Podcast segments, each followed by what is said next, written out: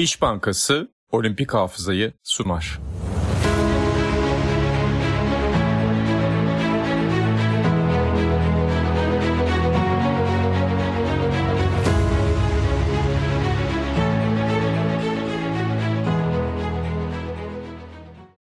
Olimpik Hafıza programımıza hoş geldiniz. Yeni bölümümüzde daha sizlerle beraberiz. Türkiye İş Bankası'nın katkılarıyla hazırladığımız ve olimpiyat tarihinden e, hafızamızı yoklayarak geçmişten hikayelere yöneldiğimiz ama öncesinde de baştan tabii ki aktüel olaylara da şöyle bir e, bakış attığımız programımıza hoş geldiniz. Bugün bence nereler? Konuğum İnan Özdemir'le beraber konuşacağız. İnan hoş geldin. Hoş bulduk abi selamlar. Ya seninle sen dergi yazı işleri müdürü ben yayın yönetmeniyken en sevdiğimiz şeyler olimpiyat üzerine işlediğimiz konulardı herhalde Kesin. dergide. Ee, en sevdiğimiz sayılardan biri de herhalde olimpiyat özel sayısıydı. Özellikle 2016 özel sayısı gerçekten Rio için yaptığımız en keyif aldığımız hazırlık dönemiydi diye düşünüyorum. Sen ne dersin? Öyle ya. Bir de hani ilk olimpiyatımız olarak düşündüğümüz bir şey. Bir de biz tabii ki yani Sokrates'in kuruluşuna neticede o Eurosport Türkiye sizlerin özellikle çok büyük emeği olan Eurosport Türkiye ruhu etkili olduğu için hani olimpiyat bizim için şahsi bir meseleydi. E, dolayısıyla olimpiyata yaraşır bir şey çıkarmak bizim için çok büyük bir meseleydi. Hatta belki Sokrates tarihine ufak bir dipnot da düşebiliriz. İlk e, Sokrates podcastleri biz aslında yani en böyle atıl koşullarda en kendimize has şekilde e, olimpiyat üzerinden yapmıştık. 2016'da başlatmıştık. Bir telefonla kaydederek olimpiyatta ne oluyor ne bitiyor böyle garip bir şekilde masanın üzerine o telefonu koyarak kayıtlar yapıyorduk. Aslında o ruha da e, oradan başlamıştık. O açıdan aslında olimpik hafıza ve Sokrates hafızasıyla da kesişiyor orada diyebiliriz bizim için. Kesin. Şimdi olimpik hafıza da bir yakın zaman hafızasına gidelim istersen. Ya aslında biraz böyle ufak ufak e, günümüzde ne oluyor diye bir güncel olaylara şöyle bir gidelim. Üstüne çok fazla detay girmeden ama tabii ki herkesin bu ara konuştuğu kadın milli voleybol milli takımımızın Paris 2024 biletini alışı ki biz programı biraz da beklettik ki tam e, netleşsin diye bileti de e, Japonya'yı mağlup ederek aldılar. Hakikaten müthiş bir dönem, müthiş bir yaz geçirildi. Üstüne de asıl en sonunda en kıymetli şeylerden biri geldi. Tamam kupalar kazanıldı. Çok önemli tabii ki Avrupa şampiyonluğu, işte VNL, Uluslar Ligi, Milletler Ligi. Ama bu ikisi çok çok önemli bizim spor tarihimizde. Üstüne bir de üçüncü kez olimpiyat bileti aldık. Paris yolunda e, tabii bizim için müthiş sevindirici. O istikrarı iyice süsleyen bir unsur. Ve üçüncü de kupa da geldi. Yani bir turnuva gibi oynandığı için yani iki buçuk, üç ayda 3 kupa üstüne bir de Paris bileti geldi. Neler söylersin? Herhalde şu son bir buçuk iki ayda hakikaten bize bambaşka bir hani bizi bir faunusu alıp başka bir dünya yaşattılar diyebiliriz herhalde. Evet yani böylesine bir kazanma alışkanlığına sahip olmak bizim pek alışık olmadığımız bir durum. Ki sadece bizim değil hani bütün sporlarda çok konuştuğumuz bir konudur bu. Hani zirveye çıkmak değil o zirveyi hazmetmek, o zirvede kalmaya çalışmak, zirvede kalmak bunlar çok ciddi meselelerdir. Çünkü hani hep popüler kültürde, hayatta da, sinemada da, edebiyatta da denir ya yani zirveye çıkmak aslında bir yandan da trajik bir şey. Çünkü düşüşün de başlangıcı olur genelde bir şampiyonluğa ulaşmak. Fakat burada uzun bir yolculuk olduğunu, bu yolculuğun sürdürülebilir olduğunu gördüğümüz çok fazla örneğe rastlıyoruz. E, bizim voleybol takımımızın hikayesini e, takip ederken. Dolayısıyla işte olimpiyat katılım hakkına sahip olmak, bu olimpiyat katılım hakkını e, başarmak da bunun parçalarından biriydi. Benim önemsediğim noktalardan biri Tabii ki Vargas'ın e, bu takımda gelişinden itibaren takımda neler değiştirdiği çok açık ama bu süreçte yani hem işte bir önceki kupada hem de bu kupada diyebiliriz. Olimpiyat katılım hakkı macerası da diyebiliriz. Her maçta farklı bir karakterin de öne çıkması, işte bir süreçte Gizem'in öne çıkması, diğerinde ilkinin özellikle son kertede öne çıkması. Bütün bunlar da takım dediğimiz şeyin aslında soyut bir kavrama değil somut bir hikayeye de dönüşmesini sağlıyor. Birbirinden farklı karakterlerin öne çıktığı, birbirinden farklı hikayelerin kesiştiği çok özel bir serüven. Evet yani bu takım hep aslında hani 2003 ile başlayan süreçte özellikle 2010'larla beraber hep aslında hedefini yukarı koyan, koymaya başlayan bir takımdı. Bir türlü bir bariyeri yıkamama durumu vardı. İşte Eda Erdem'le de seninle beraber iki röportaj yaptık e, iki sene arayla. Oturduk e, birer masaya kaptanla. Evet. Orada da en çok konuştuğumuz şey hatta son röportajımızın başlığı da seninle beraber koyarken neden olmasındı. Onun cevabını Hı-hı. iki sene sonra vermişti. Yani neden olmasın oldu. Yani bu yaz bu sefer o kupa geldi yani altın madalya geldi. Hep o gümüşte kalmak, bronzda kalmak, son anda bir yerde kaybetmek, işte olimpiyat oyunları o dramatik mağlubiyet, beşinci olmak e, Tokyo'da. Yani onun üzerinden baktığımızda sonuçta sadece Vargas'ta değil, Vargas'ın ve Santarelli'nin de belki getirdiği bir son bir o bariyeri aşmak için gereken belki bir başka bir şey gerekiyordu bir enjeksiyon. O geldi herkes yukarı çıktı. Dediğim gibi o kolektif çabayla gelmesi de her maçta ya da maçın belli setlerinde belli kişilerin öne çıkması da ki buna Eda Erdem de dahil mesela. Eda'nın da acayip bir savunma blok performansı vardı mesela bazı maçlarda. E, o açıdan hakikaten takdire şayan. Tabii üzerine çok şey konuşulur. Zaten e, konuşuldu da. Biz bir de e, birkaç haber de verelim. Onun üzerinden artık olimpiyat hikayelerimize geçeceğiz, hafıza hikayelerimize. E, birincisi güreş dünya şampiyonası bir yandan da devam etti ki bugün son günüydü. Hem serbest hem Greco-Romen'de hatta Ali Cengiz bir e, Greco-Romen'de dünya e, şampiyonluğunu kazandı. En son biz e, kayda girmeden önce 87 kiloda erkeklerde. İşte Rıza Kayaalp'in, Selçuk Can'ın, e, Enes Başar'ın getirdiği madalyalar var. Yine Taha Akgün'ün e, hem Greco-Romen'de hem serbestte. Bir de tabii Buse Tosun'un gerçekten yine tarihi bir e, kadınlar dünya şampiyonluğu geldi. Yasemin Adar'dan sonra tarihimizde ikinci dünya şampiyonluğu getiren kadınlarda e, sporcu oldu Buse Tosun. Ve tabii ki bunlar hep olimpiyat kotası da demek. Yani Paris 2024 e, bileti almak da demek. Böylece toplam eğer benim listem yanlış değilse 37 sporcu oldu şu an. Paris'e gideceği garanti olan voleybol milli takımıyla beraber. Bunun artma ihtimali de tabii ki yüksek. İşte Ersun Şaşma'dan voleybolculara, e, e boksörlerimizden, Buse Nazlar'dan diyeyim güreşçilerimize kadar liste şu anda artmaya devam ediyor.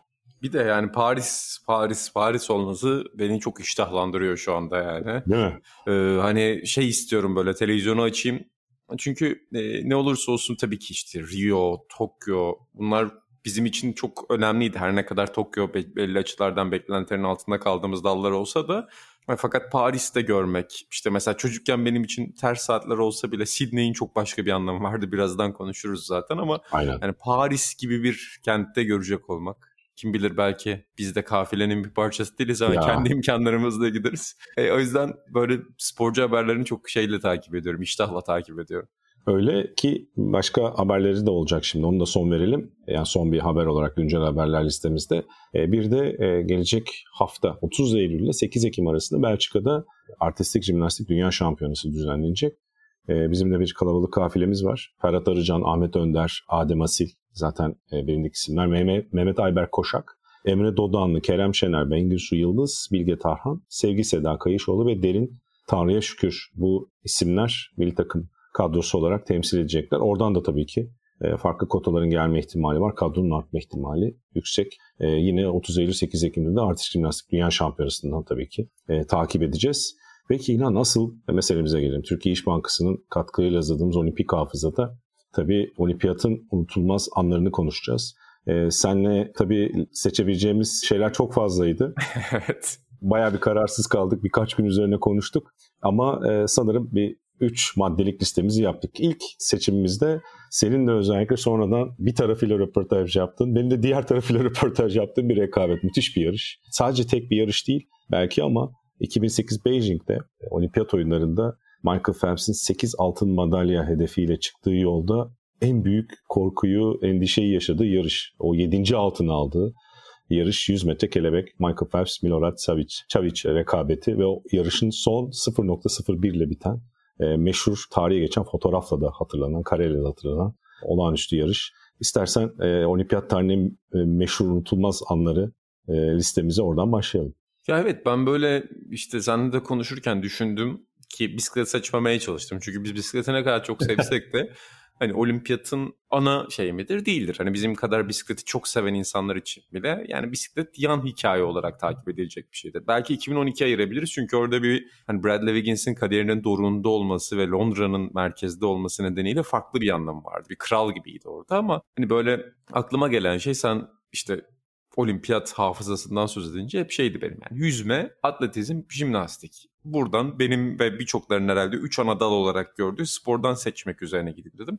Yüzme deyince de aklıma net Phelps geldi. Yani Phelps, Torp, Hugenband'i birleştiren 2000'le de başlayabilirdik. 2004'te de başlayabilirdik ama hani 2008'i seçmek burada elzemdi. Orada da tabii ki 2008'den yani iki yarış var seçebileceğimiz. Biri 4x100 serbest bayrak yarışı ki o belki de o madalya hikayesinin dönüm noktası. Diğeri de 100 metre kelebek finali.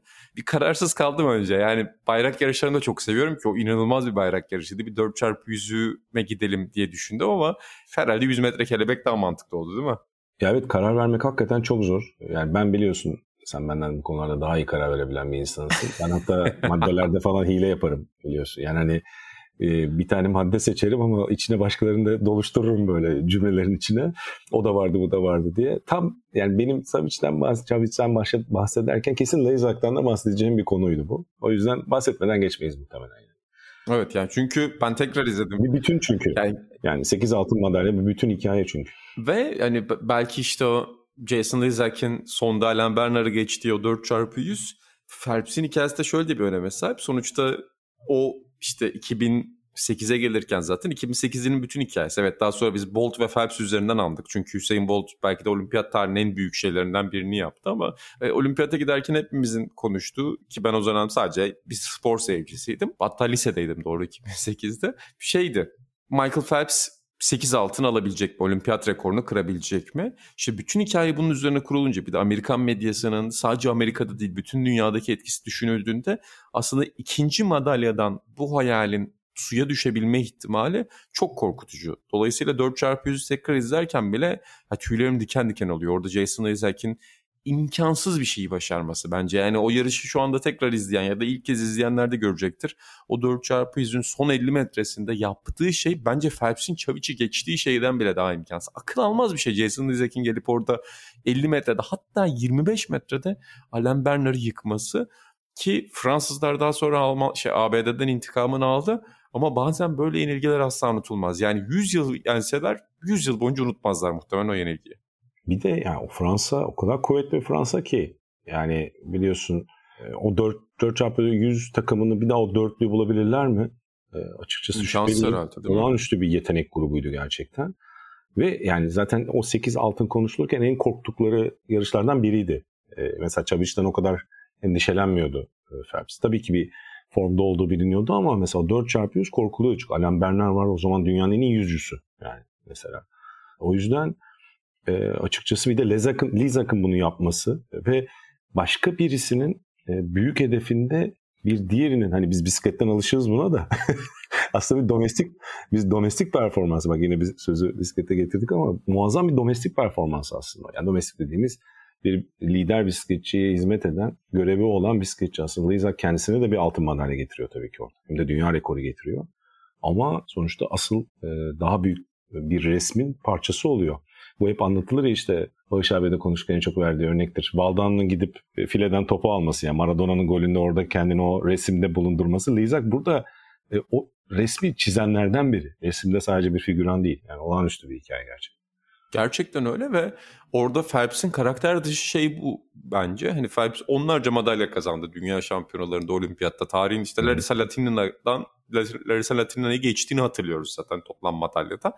Fakat ilginç olan şey kendi madalyalarından bile daha çok sevindiği tek madalya. Ki orada kendi de alıyor tabii ki ama Lezek'in evet. performansına son anda Alain Bernard'ı geçişine, ABD'nin geride gelip Fransa'yı son saniyede yenmesine, buzzer beater'la yenmesine öyle bir tepki veriyor ki diğer hiçbir madalyasında ve başarısında ben Phelps'i o kadar çıplak o kadar vahşi bir şekilde bağırırken görmedim. Yani evet, gerçekten evet. bu adam bir robot mu sorusuna yok ya bu adam galiba robot değil cevabını verdiğimiz ilk anlardan biriydi o. Ve bir de o e, yani olimpiyat oyunları döneminde, Beijing döneminde Phelps'in yani her şeyi çok muntazam yapması ile ilgili mükemmelleştirilen bir e, anlatısı vardı. Hatırlarsın işte kahvaltıda evet. şu kadar şey yiyor, işte şu oluyor, bu oluyor diye. İşte hep onun üzerine işte cast for perfection yani e, mükemmeliğe arayış gibi üzerinden sürekli bir anlatı vardı. E, ve o mükemmel tabloyu bozmaya gelen bir adam vardı. Son ana kadar da çok yaklaştı ama olmadı. İstersen asıl e, seçtiğimiz yarışa evet. geçelim yani Çaviç'in. Ki sonradan yani senin yaptığın, Sokrates için yaptığın röportajdaki hikayede onun anlatısı olağanüstü. Oradan detayları sen aktarırsan daha güzel olur tabii ki. Abi ben onu bazen düşünüyorum açıkçası ki düşündüm. Dedim ki ya bu röportajı demek ki biz iyi sunamamışız. Sonra da düşündüm. Harbi bence baya, baya ilginç bir şeydi onu sonra okuyunca fark ettim. Mesela ya Floyd Landis gibi karakterlerle konuşunca şeyi fark ediyor insan. Yani Floyd Landis evet işte Lance Armstrong'a bir hıncı vardı. Dopingten Tour de France'a alınmış. Hani onun kindar veya garip bir depresif tavırla konuşması ve ilginç şeyler söylemesi beklenebilir ama hani Çaviç'ten de benim beklediğim o tarz bir şey vardı belki ama daha farklı bir adam buldum. Yani bir yandan kendisiyle barışık ama bir yandan hala geçmişte kavga eden, bir yandan babasının ona yaptığı tırnak içinde zulümle barıştığını söyleyen ama bir yandan bununla çok barışmamış gibi gözüken sadece bir sporcu da bir röportajı geçtim. Hayatımda konuştuğum en kompleks insanlardan biriydi. Ki bazen insan ki bunu çok yaşadık biz dergide de bu tip sporculara ulaşırken ya herhalde bana dönmez diye düşünüyor. Hani ben Milorad Çaviç'e evet. Instagram DM'le falan iletişim kurarak gittiğimizi hatırlıyorum. Şimdi öyle olunca adamın bir anda ya tabii ki evet zaman ayırırım. Ya benim Türkiye'den çok dostum var, arkadaşım var. Hatta İstanbul'a gelince görüşürüz deyip sonra röportaja girmesi. O röportajda tamam ben evet ona 2008'i soracaktım hani Phelps'in onu geçmesi, aslında onun daha önce bitişe dokunduktan sonra, duvara dokunduktan sonra Phelps daha kuvvetli dokunduğu için Phelps'in yarışı kazanması falan bunlar dünyanın en komik şeyleri belki. Ve adamın şeyini bekliyorum yani o yarışı ben kazanmıştım, o yüz kelebek benim hakkımda, işte ABD'liler çaldılar, Phelps çaldılar demesini bekliyorum. Ama daha kompleks bir şekilde anlattı. Yani geri dönüp okudum bu sende podcast öncesi. Şöyle bir alıntı yapıyor. Oscar Wilde'ın çok sevdiğim bir sözü var diyor. Hayatın iki trajedisi vardır. Birincisi istediğini elde edemek, ikincisi de istediğini elde etmek. Şimdi böyle bakıyor geçmişe çünkü diyor ki ben evet. o gün 100 metre kelebekte olimpiyat şampiyonu olsaydım spor kariyerime son verecektim. Yani aslında oraya çıktıktan sonra, o zirveye çıktıktan sonra bir daha ben, benim hayatımda bir amacım kalmayacaktı. Ve belki de amaçsız, çok daha sorumlu, çok daha boş bir adama dönüşecektim veya farklı bir yere gidecektim hedefsiz kalmaktansa belki kendini teselli ediyor ama şöyle diyor hedefsiz kalmaktansa mücadele etmek için bana bir neden verdi diyor Phelps'in o gün beni yenmesi. Garip kompleks bir tavır. Çok bir de yani yüzme e, özellikle en talepkar, en zorlayıcı sporlardan biri. Yani özellikle antrenman rejimi, hazırlığı, döngüsü ve kısa ömrüyle diyeyim aslında. Hani o işte Dara Torres gibi 40 yaşında yarışanlar oluyor da sonuçta genelde onlar daha kısa mesafe sprintlerde sonradan geri dönüyorlar, yarışabiliyorlar. Çünkü Hani ben e, eşimden de biliyorum hani an eski bir olimpik yüzücü olduğu için hep anlatır. Mesela onların o da bir kelebek stil uzmanı. Yani kelebekçiler için mesela o dönüş o kadar kolay değil. Ama bir 50-100 serbestçiysen bir noktada sonra tekrar e, küçük bir antrenmanla dönebiliyorsun. Ama mesela işte Çaviç o röportajda da sana da söylüyordu. Hani o 2012'ye hazırlanırken nasıl zorlandığını, nasıl aslında yani tekrar o 4 yıllık döngüye girmek, o yarışı kaybeden ve kazananın da aslında o döngüye tekrar girerken ne kadar zorlandığını anlatıyor. Yani kazanan da bir boşluğa düşüyor Phelps. Çünkü zirveye ulaşıyor ve sonraki 4 yıl döngüye nasıl hazırlanacak? 2008'den 2012'ye. Ee, şimdi böyle diyoruz hani sanki negatif bir şeymiş gibi ama bir yandan o, o başka türlü boşluklar yaşıyor. Oscar Wilde alıntısı bir yandan orada da geçerli oluyor. Yani her ikisi için de mesela Phelps için de geçerli orada. Ki Phelps'in analizi de muhteşem bu arada senin röportaj. Yani aslında Phelps'i e, böyle işte benim elimden çaldı gibi değil de ya o da işte çocukken babasız büyüdüğü için başka travmalarla büyümüş, onun yokluğunu arıyor ki zaten sonradan Phelps'in de hayatında başka problemler yaşadığını biliyoruz ki o da mesela o problemleri yaşadıktan sonra aslında daha benimsenen, sevilen ve her tarafta daha pozitif karşılanan bir aslında süper yıldıza dönüşmüştü.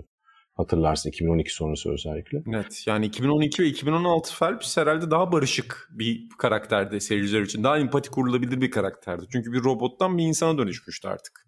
Yani o yarışın bir de kendi içinde böyle bir anlatısı da var. Yani ben bir gün şeyi mesela izlemek isterim olduğumu hatırlamıyorum ama yani Çaviç'le Phelps bir araya gelsinler ve sonraki dönemi konuşsunlar. O yarışı değil de ne yaşadılar. Evet. Çok acayip bir şey çıkabilir. Çünkü ikisi de bence kompleks karakterlere dönüştüler. Yani sen Çaviç'i çok güzel anlattın. Mesela Phelps de sonradan kendini keşfinde daha zenginleşti. Daha derinleşen bir karakter oldu. Mesela ilk ben o kitabını hatırlıyorum 2008'de çıkan. Sürekli bir makine anlatılıyor. Yani şey yapamıyorsun, empati kurmakta zorlanıyorsun. Ama sonraki süreçte başka türlü mesela ben aşırı daha büyük hayran oldum mesela Phelps'e. Özellikle o 2016 dönemi, işte başka sporculara yardımı, depresyon uğraşan sporculara, başka problemlere uğraşan e, sporcuların aslında o. Çünkü arkada başka türlü bir dünya da var çok talepkar. O talepkar dünya ile boğuşmak bu tip mentorlarla tabii daha da mümkün olabiliyor. O yüzden Phelps'in o çalışması çok çok önemli ki Çaviç onun daha farklı bir karanlık tarafına gelmiş birisi. Kaybedemek evet yani. üstelik. Ya gerçekten yüzme bir yandan en karanlık şeyin olduğu sporlardan biri. Bu sene işte yüzme Dünya Yüzme Şampiyonası'nı izlerken de onu düşünüyordum. Hani birçok sporcu gelmiyor mesela. Artık gelmeme sebebi olarak işte eskiden kalf sakatlığı, diz sakatlığı, işte omuz sakatlığı bir şey derdik. Şöyle bir gerekçe girdi ki bunu iyi bir şey olarak söylüyorum. Belki Bias'ta da konuşuruz sonra. Hani mental sıkıntıları nedeniyle, mental sorunları nedeniyle e, bu şampiyonaya gelmedi. Dinlenmek istedi. Psikolojik olarak dinlenmek istedi. Mesela Caleb Dressel. Evet. Son büyük şampiyonlardan biri dedi ki ben bir mental ara veriyorum dedi mesela. Bu ne kadar aslında güzel bir şey değil mi yani? Ki normal seyirci için bazen evet tepki gösterilen bir şeye dönüşüyor bu. Yani o kadar milyon dolar kazanıyorsunuz. Neyin mental arası dene, denebilir. Hani denmemeli belki de ama denebilir. Fakat bir yandan da spora böyle bir dilin girmesi de pozitif bir gelişme olarak görüyorum ben. Sonra şeyi de düşündüm bu arada. Yani hem orada işte Çavic e, Phelps'i analiz ediyor hem de Grant Hackett da o dönem çok bahsettiğimiz bir isim. Hatta Phelps senin o az önce bahsettiğin başka sporculara yardımından birini Grant Hackett'a yapmıştı. Grant Hackett'ın hayatını yoluna koyması için ona yardım edeceğini hatta yardım ettiğini görmüştük onun. Evet. Yani mesela Çavic'in falan dedesinin intihar etmesi Sırbistan'da, babasının dedesi intihar ettiği için sorunlu bir karaktere dönüşmesi, babasının Çavic'e küçükken şampiyon olduğunda Ulan sen şampiyon olsan ne olacak? Zaten şampiyon olmalıydın. İkinci mi olacaksın bir de bu kadar imkana sahipsin diye çocuğa ezmesi. Yani çocuğun hayatında... Talepkar baba figürü evet. Evet çocuğun hayatında hiçbir şekilde mutlu olmaması. Phelps'in aynı şekilde babasız büyümesi. Grant Hackett'ın aynı şekilde spora veda ettikten sonra boşluğa düşmesi. Şimdi bütün bunlar evet biz bir yarışı konuşuyoruz. Phelps geliyor son anda Çavic'i geçiyor. Belki de manyetik bir şekilde geçiyor yani. 0-0-1 ne demek çünkü? Yani insan aklı çıkar 0-0 Çok acayip, düşününce. Evet. Ama bir yandan da ne kadar çok orada kırık, ne kadar çok kırık ilişki, ne kadar çok kırık bağ, zarar görmüş ailevi bağ var. Yani insan düşününce aslında o bizim basitçe izlediğimiz o anda çığlık attığımız evet 7. altında Phelps aldı artık 8'e gidiyor çok rahat 8'de işte 4 çarpı hangisiydi bayrak yarışı son bayrak yarışını unuttum şu anda. 4 çarpı 400 medley ha, şey. Değil mi? Aynen 4 çarpı, 4 çarpı şey, 400. Ya işte 8'de alacak diye düşündüğümüz bir şeyin hı. arkasında veya işte ya Sırbistan ABD rekabeti işte şöyle bir tarihsel geçmiş şöyle bir siyasi geçmişi var diye düşündüğümüz bir şeyin aslında kişisel ve ailevi ne kadar çok bağı var şey bir de orada mesela aradaki fark dedin. Onu bir not almıştım. E, kendim de bir mesafeler sayısına bir yazı ayarlamıştık hatırlayacaksın. Hı hı. Bir göz kırpmasının 27'de biri kadar bir fark. Kullanmaz bir şey ya. yani, öyle bir farkla kaybediyor Çavic. Ve senin dediğin hani duvara o şey dokunma meselesi kuvvetli. Orada da tabii bir teknik fark var. E, Phelps yarım kol üzeri tam kol e, kulaç atıyor. Çavic uzanıyor. Belki de aslında dokunma farkı oradan kaynaklanıyor olabilir işte. Yani bu mesela teknik evet, olarak öyle bir açıklaması da var mesela Phelps'e Yani şey diyorlar değil mi onu? Deneyim olarak aslında Phelps orada biraz deney yani belki can havliyle yapılan bir şeye çok anlam evet. yüklüyor olabiliriz ama bir yandan da belki de bir deneyim göstergesidir o yani. Ve muhtemelen bir de tabii ki hani ikisinin teknik farkı ama bu teknik üstünlük anlamına gelmiyor. O anda işine yaraması diğerinin yaramaması gibi bir durum. Belki de başka bir yarış olsa öbürünün işine yarayacak yani. Aslında öyle de bir e, gezegenlerin bir araya gelme durumu da var tabii ki. Bu arada teknik açıklama demişken abi ben bu 4x100 yeniden izlerken Frederick Büske'nin bir anekdotuna gittim. Hmm. Şeyi anlatıyor o da. Yani yüzme benim tekniğini en anlamadığım sporlardan biri. Çünkü yani suyun içinde oldukları için tekniği gözle görmek çok zor geliyor bana orada. Hani diğer sporlara göre çok daha zor. Uzmanı için çok daha farklı tabii ki ama Frederick Buske orada şeyi anlatıyor. Jason Lizek'in Alain Bernard'ın ilk 50'sinde Alain Bernard'ın yarattığı dalganın içine girdiğini. Yani kulvara o kadar çok yaklaşıyor ki Alain Bernard'ın çıkardığı suda o ritimde slipstream gibi yani aslında. Aynen. Ee, yani, aynen bizim, bizim bisikletteki rüzgardan yararlanmayı suyun dalgasından yararlanarak yapıyor. Jason Lizek. Olabilir. Şey diyor Frederick, Frederick Buske. Yani Jason Lizek o kulvara girdiğinde Alain Bernard'ın hızından, Alain Bernard'ın temposundan faydalandı. Sonra Alain Bernard bittiği yerde de kendi dalgasına, kendi hızını, kendi temposunu Hı. yarattı. Bu teknik açıklama, senin o bahsettiğin Phelps'in aslında daha kuvvetli bir şekilde son kulaca atması çok büyüleyici detaylar ama çok, çok garip detaylar bir yandan. Hakikaten öyle. Ya bu konu üzerine yani belgeseller, filmler çekilir. Biz de daha uzun konuşuruz ama diğer hafıza konularımıza da geçmemiz lazım. Türkiye İş Bankası ile Olimpiyatın unutulmaz anlarını konuştuğumuz bölümde ikinci unutulmaz an, ikinci unutulmaz hafıza anı biraz daha geçmişe gidelim. Sen 2000'lerin başı dedin işte hatta Sydney'den örnek verdi. Sydney'de de hakikaten muhteşem hikayeler var. Yani yüzmeden işte o Hogan Band, Intorp ve Alexander Popov rekabetleri hakikaten unutulmaz. Hmm. Ama biraz atletizme gidelim diye konuştuk seninle 2004'de. Aslında 2004 hikayesi tabii 2000'den ve 90'lardan başlıyor ama herhalde orta mesafe tarihinin en büyük isimlerinden biri. Atletizm tarihinin en büyük isimlerinden biri. İşem Ergeruş, Faslı Atlet'in efsanenin, yaşayan efsanenin 1500-5000 dublesi. 2004 Atina Olimpiyat oyunlarında koştu ki zaten koşuyor ve emekli oluyor. Hani zirvede bırakmak meselesinin evet. e, herhalde en büyük örneklerinden bir tanesi. Ki e, meşhur Pavo Nurmi'yi burada konuşmuştuk daha önce. E, hafızam beni unutmuyorsa Ozan Cansür'le konuştuk galiba. Pavo Nurmi'den sonra 80 küsür yıl sonra 1500-5000 dublesini yani 1920'li yıllardan 2004'e kadar uzanan dönemde e, koşabilen daha doğrusu aynı olimpiyat oyunlarının ikisinde kazanıp altın alabilen tek isim. 2500 dünya rekoru duruyor. E, senin e, hatıratında nasıl bir rol sahibi Elge Rouge ve bu 1500-5000 dublesi? Ya bu çok ilginç gelebilir pek çok insana ki yani sana gelmeyeceğini biliyorum çünkü 2004'de giderken aslında en büyük hikaye Hişam Ergürüc'ün hikayesiydi. Fakat ben bunu bir hani hafızanın bir oyunu mu diye düşündüm. Çünkü neticede insan koşuyu izlediğinde, atletizmi izlediğinde ya yüzü izler. Yani 100 metre için, 200 metre için kadınlar ve erkeklerde ekran başına otururuz. Ya da hatta atletizmi hiç ilgisi olmayan akrabalarımız, aile üyelerimiz de ya 100 metre yaşına ne oldu? Hatta Hüseyin Bolt sonrası ki bu Hüseyin Bolt'un muhtemelen bir daha tekrarlanmayacak kimse tarafından başarısı bence. Yani herkese evet. yani bugün 100 metre finalim var. Bolt mu koşuyor? Oturalım izleyelim dedirtmek apayrı bir şeydi. Ama neticede Bolt yokken bile insanlar 100 metreyi izlemek istiyorlardı. Morris Green'leri, şunları bunları izlemek istiyorlardı. Fakat şimdi ben hafızam yanıltıyor diye benim bir kontrol ettim. 2004 yarışının öncesinde yabancı spikerlerinde hepsi şey diyor. E, 2004 olimpiyatının en beklenen anına geldik. Hişam Elgörüş 1500'de sonunda amaçladığı altına ulaşabilecek mi? Bunun da tabii şöyle bir arka planı var. Bilmeyen belki hatırlamayan seyircilerimiz olabilir. Ben 96'yı izlemedim ama ben 2000'lerin başında işte spor izlemeye başlayan, spor manyağı olan bir çocuk olarak şeyi herkesten duyuyordum. Ya 96 Atlanta'da Işemel Güruj düştü. En dramatik anlardan biriydi. 2000'de zaten Sydney benim izlediğim ilk olimpiyat. İşte Sydney'de son anda geçiliyor. Gözyaşlarına, gözyaşlarıyla o yenilgiyi e, karşılıyor. Fakat bir yandan da dünyanın en iyi atleti belki de. Dünyanın en iyi o dönemin orta mesafecisi. 1500'ü domine eden bir isim. Fakat bir türlü olimpiyat altını yok. Bir türlü olimpiyat altını yok. 2004'de alamasa da farklı bir açıdan olimpiyat tarihinin en büyük kaybedeni olarak anılacak belki de. Ya da olimpiyat altını alamamış en büyük sporcu olarak anılacak. Dolayısıyla tekrar izlerken yarışı böyle bir tüylerin diken diken oldu. Yani Lagat geliyor bir yandan. Bir de o yarışın şöyle bir filmik tarafı var bence. Ben her zaman 1500 benim en sevdiğim dal oldu bu arada. Yani 100 metreye az önce övdüm ama ben her zaman 1500'ü çok sevdim.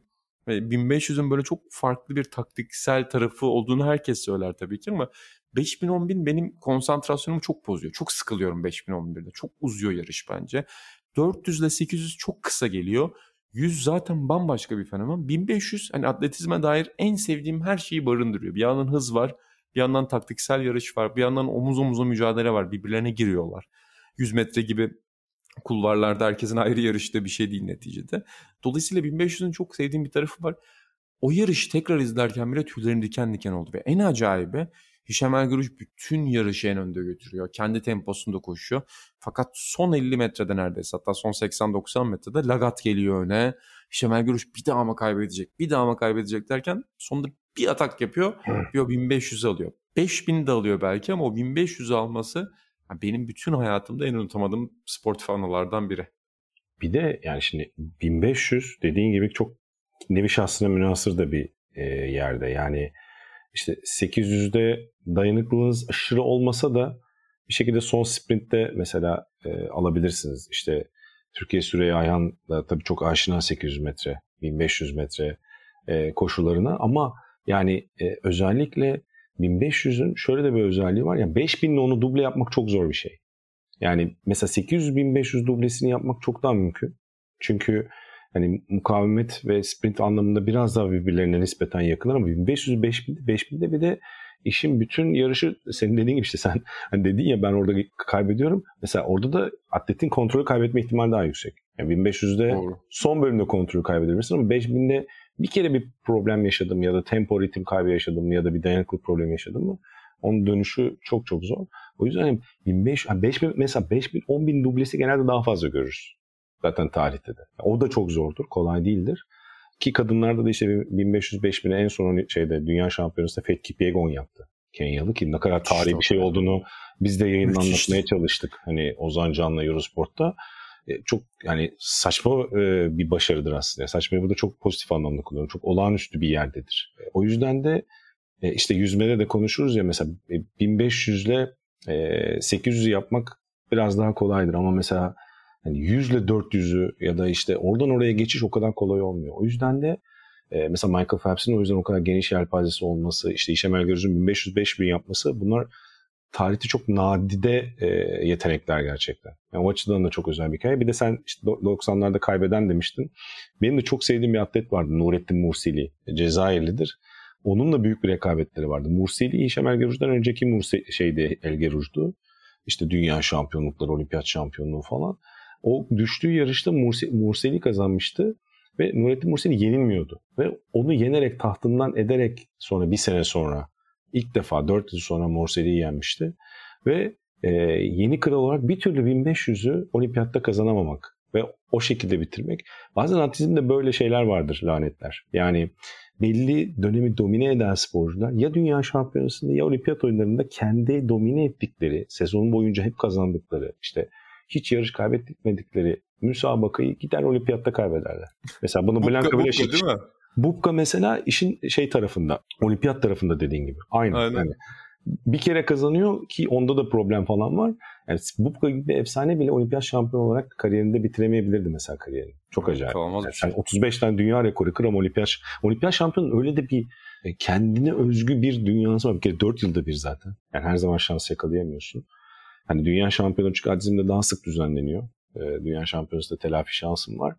E, Blanka Bileş işte biliyorsun mesela. En formda olduğu dönem. Dünya rekoru deniyor ya. 2.09'u atlayacak neredeyse heptatlondan, pentatlondan gelen Tia Hellebuck biliyorsun 2008'de geldi altını almıştı. yani Hellebuck e, gelip aldı. Yani e, şimdi kimse tahayyül edemiyordu bunu. Şimdi Hişem El hep bunu yaşıyor. İşte Noah Nigeni de mesela. Noah Nigeni normalde Hişem El tavşan atlet görevi ifa eden bir atlet. Tabii.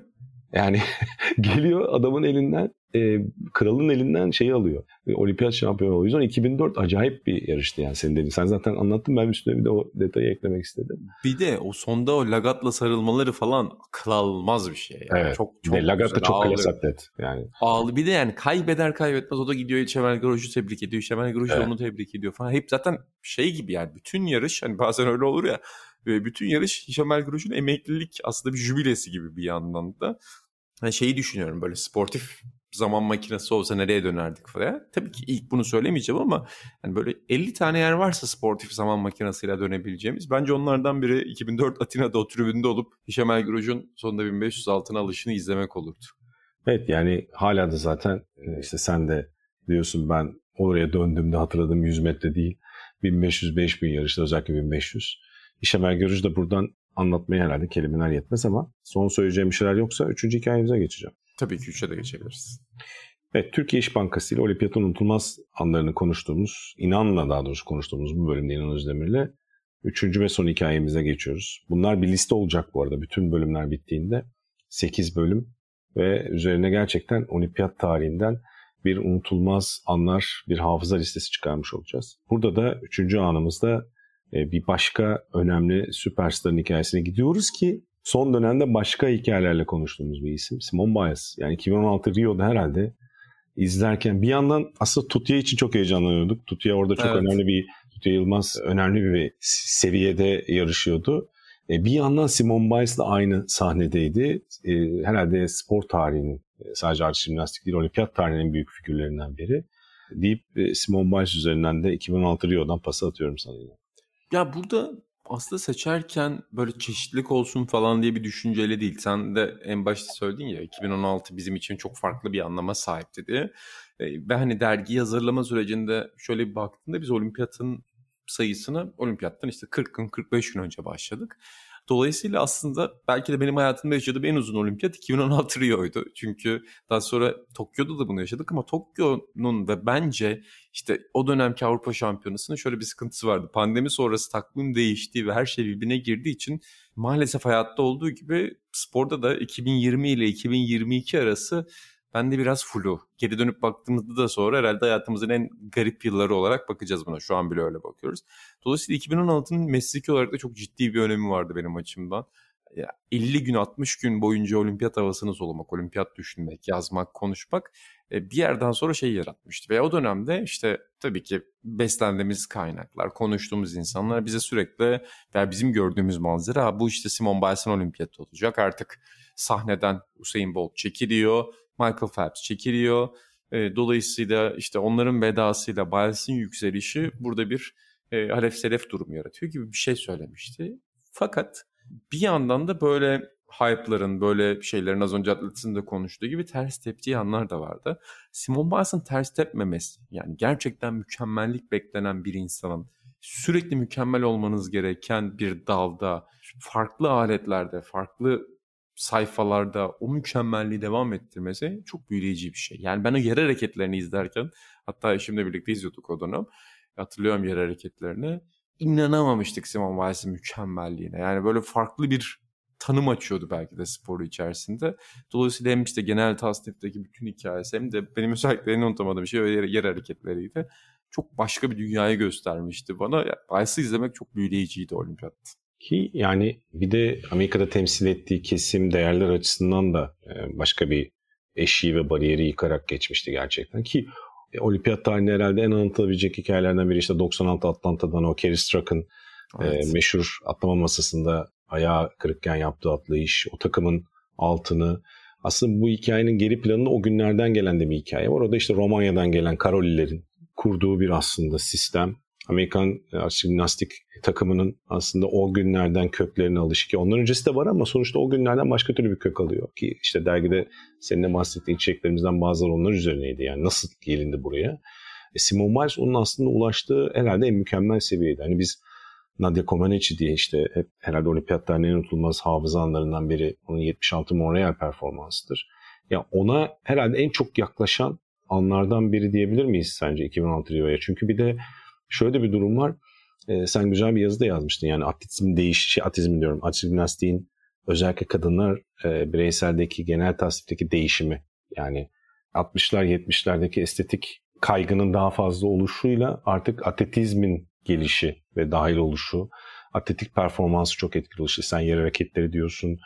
Üstüne e, Simon Biles'in daha imkansız, daha zor, daha atletik performans gerektiren hareketleri yapışı, başka şeyler ekleyişi e, o dört altın hikayesinde bir de böyle bir değişimin aslında en büyük hani geldiği, sembolize ettiği figür de aslında diyebiliriz belki de Simon Biles. Evet yani o çok ilginç bir geçiş gerçekten de jimnastik tarihinde. Yani işte hep o bahsettiğimiz gelmiş geçmiş en çok olimpiyat madalyası Phelps'e kadar kazanan insan olan Larissa Latinina'dan işte Olga Korbut'a, Vera Chaslavska'ya kadar uzanan dönemde işte 50'lerin 60'ların Çekoslovak, Rus e, jimnastikçilerine baktığında uzmanlar hep şey söylüyor. Yani onlar aslında bir e, balerin de onlar bir dansçı gibiydi. Bir sanat icra ediyorlardı. Evet orada da bir atletizm var. Kesinlikle yatsınamayacak bir atletizm var. Fakat hatta Olga Korbut'a giden düzeyde, düzende mesela şey diye 70'lerde bile şey yazılıyor. Yani işte bu sporcular biraz atlet olmaya başladılar. Spor farklı bir yere gidiyor. Nadia Comaneci özellikle o dönem işte Bella Caroli sayesinde sana az önce hikayelerinden bahsettin. Bella Caroli sayesinde bunu başka bir boyuta taşıyor. Yani artık Nadia Comaneci ile birlikte bu spor bir sadece bir balerin sporu değil artık çok farklı bir atlet. Yani bir basketbolcu, bir başka spor bir futbolcu neyse jimnastikçi de o noktasına geliyor. Fakat bu gerilim hep var jimnastik tarihinde. Yani Ruslar kendilerinin hep burada zarafeti, dansı, estetiği temsil ettiğini söylüyorlar. İşte diğer tarafta da rakiplerine baktıklarında da o rakiplerin bu sporun ruhunu değiştiren, bu sporu diğer sporlara yakınlaştıran, belki biraz ruhunu kirleten insanlar olduğunu söylüyorlar. Hatta olimpiyata giderken yani 2016 Rio'ya giderken özellikle Ruslar bu konuda çok e, şikayette bulunuyorlardı. Çünkü yani Mustafina gibi de çok ciddi rakipleri vardı Simon Biles'ın. Lakin şey diyorlardı onlar yani Biles'la birlikte o kadar imkansız hareketler logata girmeye, terminolojinin içine yerleşmeye başladı ki genç sporcuları bu biraz kötü örnek oluyor. Genç sporcular artık çok ciddi sakatlıklar yaşayacaklar. Belki işte ölümcül veya kariyer bitiren sakatlıklara gidecek. Çünkü bu spor tamamen imkansız hareketlerin denendi. Böyle bir e, nasıl diyelim bir böyle e, işte helikopterden atlama, uçaktan atlama yarışına dönmüş vaziyette diyorlardı. Haklılık payları olabilir tabii ki ama bu Simon Biles'ın suçu değil neticede. Yani Simon Biles bir şeyi mükemmel yaptı ve 2016'da özellikle bunu en kusursuz şekilde icra ettiği için özür dileyecek bir noktada değil. Sadece çok farklı hikayeleri olan bir şey bu. Diğer taraftan da o Karolilerin yarattığı düzenin bir yandan nasıl sömürüye, tacize, bu sporcuların e, bedenlerinin istismar edilmesine yol açtığını daha sonra izledik. Yani tabii ki tacizci doktor Larry Nassar'ın müebbet almasıyla farklı bir yere gitti o dava ama Larry Nassar dışında da Karolilerin biraz antrenman rejimleri ve spora bakış açılarının o istismarı getiren düzeni başlattı da çok konuşuldu Amerika'da. Dolayısıyla 2016 Simon Biles'i izlemek müthişti ama bir yandan onun etrafındaki hikayeler Çaviç ve Phelps'in hikayesinden farklı olacak belki ama tüyler ürpertici şeyler barındırıyordu içinde. Yani arka planda yaşadığı o mental dalgalanmaya rağmen bu performansı göstermesi ki o günlerden kendi aralarında sonuçta konuşulan mevzular bunlar. Çok acayip bir şey gerçekten o baskın içinde ama işte bir yerden çatlağı veriyor o da 2021 Tokyo'da yani 2020 Tokyo ama biz tabii e, pandemiden dolayı ertelenen olimpiyat oyununda da biz 2016'yı konuşuyoruz ama geldiği yerde orada kaldırdığı baskıda artık 4 sene sonra 5 sene sonra neredeyse bütün Amerika takımının taşıyıcısı rolünde gelince sadece arka jimnastik değil bütün yani e, Amerika takımının yani o twist izlenen bizim de herhalde bilmiyorum ben daha önce bilmiyordum bias'la öğrendiğim bir deyim ya da bir rahatsızlık. Evet. Yani havadaki aslında koordinatını kaybetmek gibi bir e, çeviri yapabiliriz. Yani öyle bir mental rahatsızlık. Nedir o? İşte bir denge aletini sıçradığında veya başka bir şekilde bir sıçrama hareketi yaptığında ya da yer hareketlerinde e, havadaki konumunu idrak edemeyip e, hata yapmak, düşmek, kendine problem yaşamak, tehlikeye sokmak gibi sonuçlar doğurabilecek bir rahatsızlık. Yani mental bir problem aslında. Yani ne kadar talepkar bir dünyanın içinde aslında ne kadar özel bir performans gösterdiğini anlatıyor. Yani 4 yıl sonra 5 yıl sonra yaşadığı şey bence 2016 Rio'yu daha da değerli kılıyor gibi hissediyorum. Gerçekten de öyle yani o 2021'e giden yolda dergi kapaklarını hatırlıyorum, belgeselleri evet. hatırlıyorum. Hani şey diyorlardı. Bütün spor tarihinin en büyük figürü, figürü olmaya doğru gidiyor. Şimdi bu kolay bir şey değil. Bir de jimnastik o kadar e, bedeni tahrip eden bir spor ki ve 2016 ile 2021 arasında işte bu Larry Nassar'ın yüzlerce yıllık bir hapis cezası almasına sebep olan tacizlerin ortaya çıkışı, Biles ve arkadaşlarının orada Larry Nassar'ın aleyhinde tanıklık edişleri, bütün o hikayeleri düşününce aslında spordan çok daha farklı şeylerle baş etmek zorunda kaldı Biles. Hani geçmişiyle onu bir efsane yapan düzenin evet. içindeki kirli ilişkilerle mücadele etmek zorunda kaldı. Dolayısıyla çok anlaşılabilir bir durum 2021'e geldiğinde yaşadıkları. Ve bir kere o işte twisties denilen sendromu yaşadıktan sonra da hani sadece sporla değil hayatla kurduğun ilişki de neticede değişiyor. Yani artık korkmaya başlıyorsun yaptığın evet. işe baktığında, günlük aktivitene baktığında. Dolayısıyla hani hem yükseliş hem düşüş ki düşüş bile diyemeyiz. Orada da madalya kazandı. Yani hem 2016 hem 2021'i çok sıra dışıydı Biles. Evet 2008 Beijing iki haftaya bölünmüş gibiydi. Ee, yani bir tarafı Bolt bir tarafı Phelps'in domine ettiği iki hafta. Ee, çünkü olimpiyat oyunları her zaman öyle değil. İlk hafta yüzmedir, ikinci hafta atletizm sahneye çıkar ana sahneye.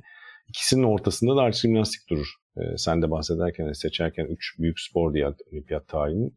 2016 Rio ise tek bir kraliyet tacı vardı. O da evet. hakikaten tamamen Simon Biles'e aitti. Yani İmparatoriçe'ydi bütün iki haftalarında.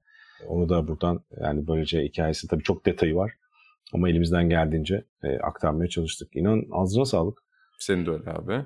Yani her zaman bitmez tabii konular. Ama yine galiba bir 45-50 dakikaya geldik sanki. Geldik. Gel, gelmesek olmazdı. Phelps var, El Ruj var, bazı var. Gelmesek e, olmaz. E, bu konuları seçersen tabii ki böyle olur. e, bu arada çok keyifli konulardı. Evet Olimpik Hafıza'da İnan Özdemir'le beraber e, İş Bankası katkılarıyla hazırladığımız ve olimpiyat tarihinin unutulmaz anlarını da konuşup aynı zamanda güncel konuları da eğildiğimiz programda e, bir bölümün daha sonuna geliyoruz. İnan tekrar ağzına sağlık. Senin de öyle abi. Ben Canereler, İnan Özdemir'le beraber sizlere bir, bu bölümde eşlik ettik. Başka bir bölümde bir başka konukla tekrar görüşmek üzere. Hoşçakalın.